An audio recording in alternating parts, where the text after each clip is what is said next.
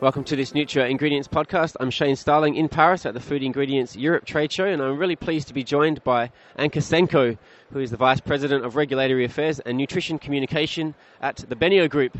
Welcome along, Anke. Hello.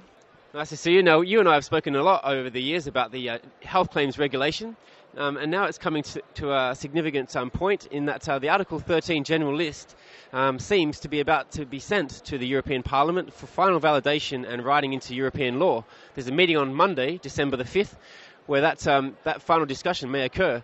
What would you like to see happen there? Because there is um, questions about whether or not they will send it to the Parliament. It may be that more discussion is needed, but in fact, I would appreciate uh, to have it adapted and send it to the Parliament to get this in limbo status where industry is in for years now finally closed so that we can look into the future and go ahead. The, uh, you notice that this, this um, in limbo status is really influencing uh, the economy.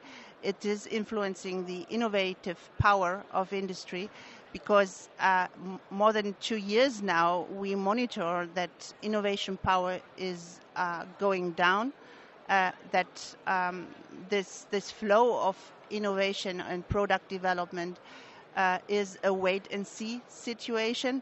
Uh, so that you have no progress, you have no real future. Uh, and this is what we need to stop. We need to go ahead. We need to have a new future now. So, even though the list may not be perfect, it's time to put it into the law books and move on. Exactly, exactly. And then new research may come as well. Uh, it is now much more clear what EFSA is expecting.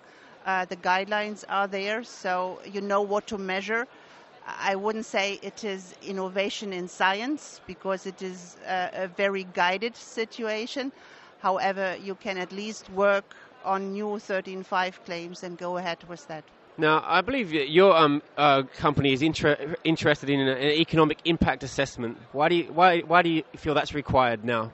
Well, the whole situation around the health claim um, since 2006, more or less, has an enormous influence um, on the development of the food industry. Uh, you need to look into details there. Some sectors um, are going well, I would say. Some sectors are not going well, uh, depending on uh, the claims situation.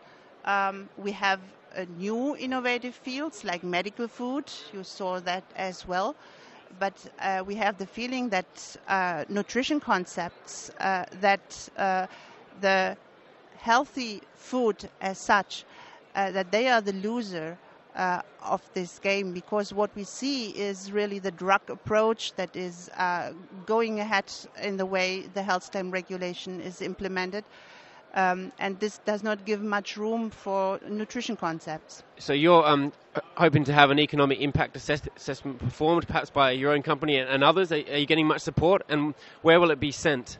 Well, first of all, collecting data and uh, thinking about how to measure a loss of innovation, uh, and then. Um, further industry uh, parts of the industry need to come together uh, like uh, in ELC, the voice of the specialty food ingredient manufacturers, uh, so that data are there and available for the Commission uh, to uh, to review in the impact assessment that need to come anyhow. Okay, well that sounds like a good initiative, and, and good luck with that. And thank you very much for your time.